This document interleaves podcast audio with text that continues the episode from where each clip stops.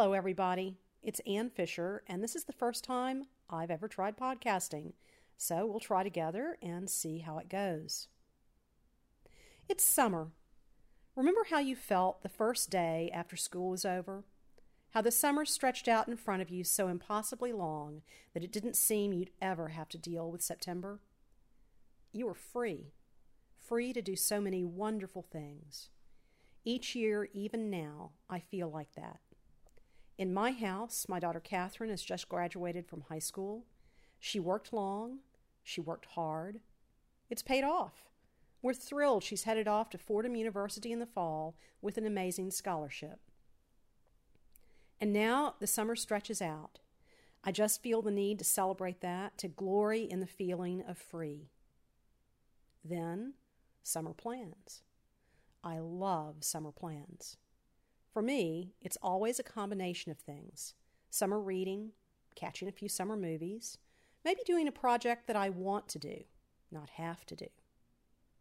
First stop Kat's a counselor at camp for children with seizures, Camp Spike and Wave, and she can hardly wait to get back to the campers she bonded with last year. Then we're headed off to Zambia with my sister on a family trip.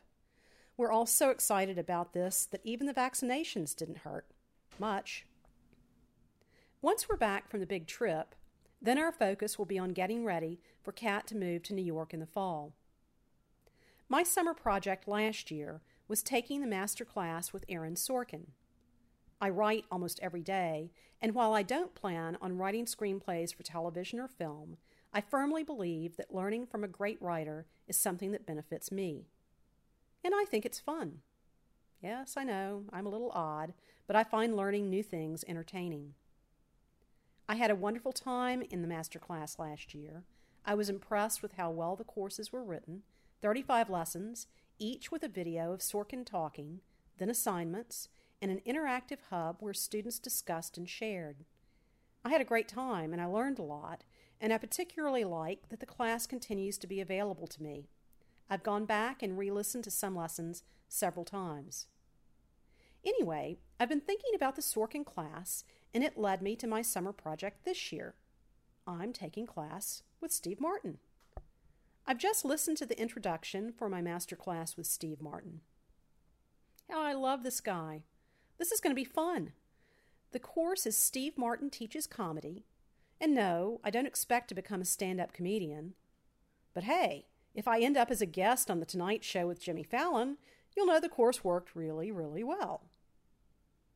Why am I taking a stand up comedy class if I don't plan to be a comedian? All of the things I said about taking class with Sorkin apply here.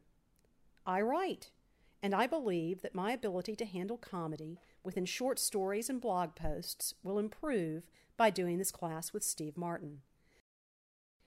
I'll report back on how class with Steve Martin goes and give you a full review of my masterclass experience along with my best takeaways.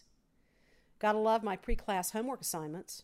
Watch Roxanne, Bowfinger, Father of the Bride, and Dirty Rotten Scoundrels. Which one would you choose first? And I think I'm going to have my work cut out for me. I've just been reviewing Steve's office hours He's doing video answers to students' questions. Students submit a video asking a question, and then Martin records his replies. I'd better get with the program and do some real homework so that I can ask an intelligent question. Here's to a great summer for everyone.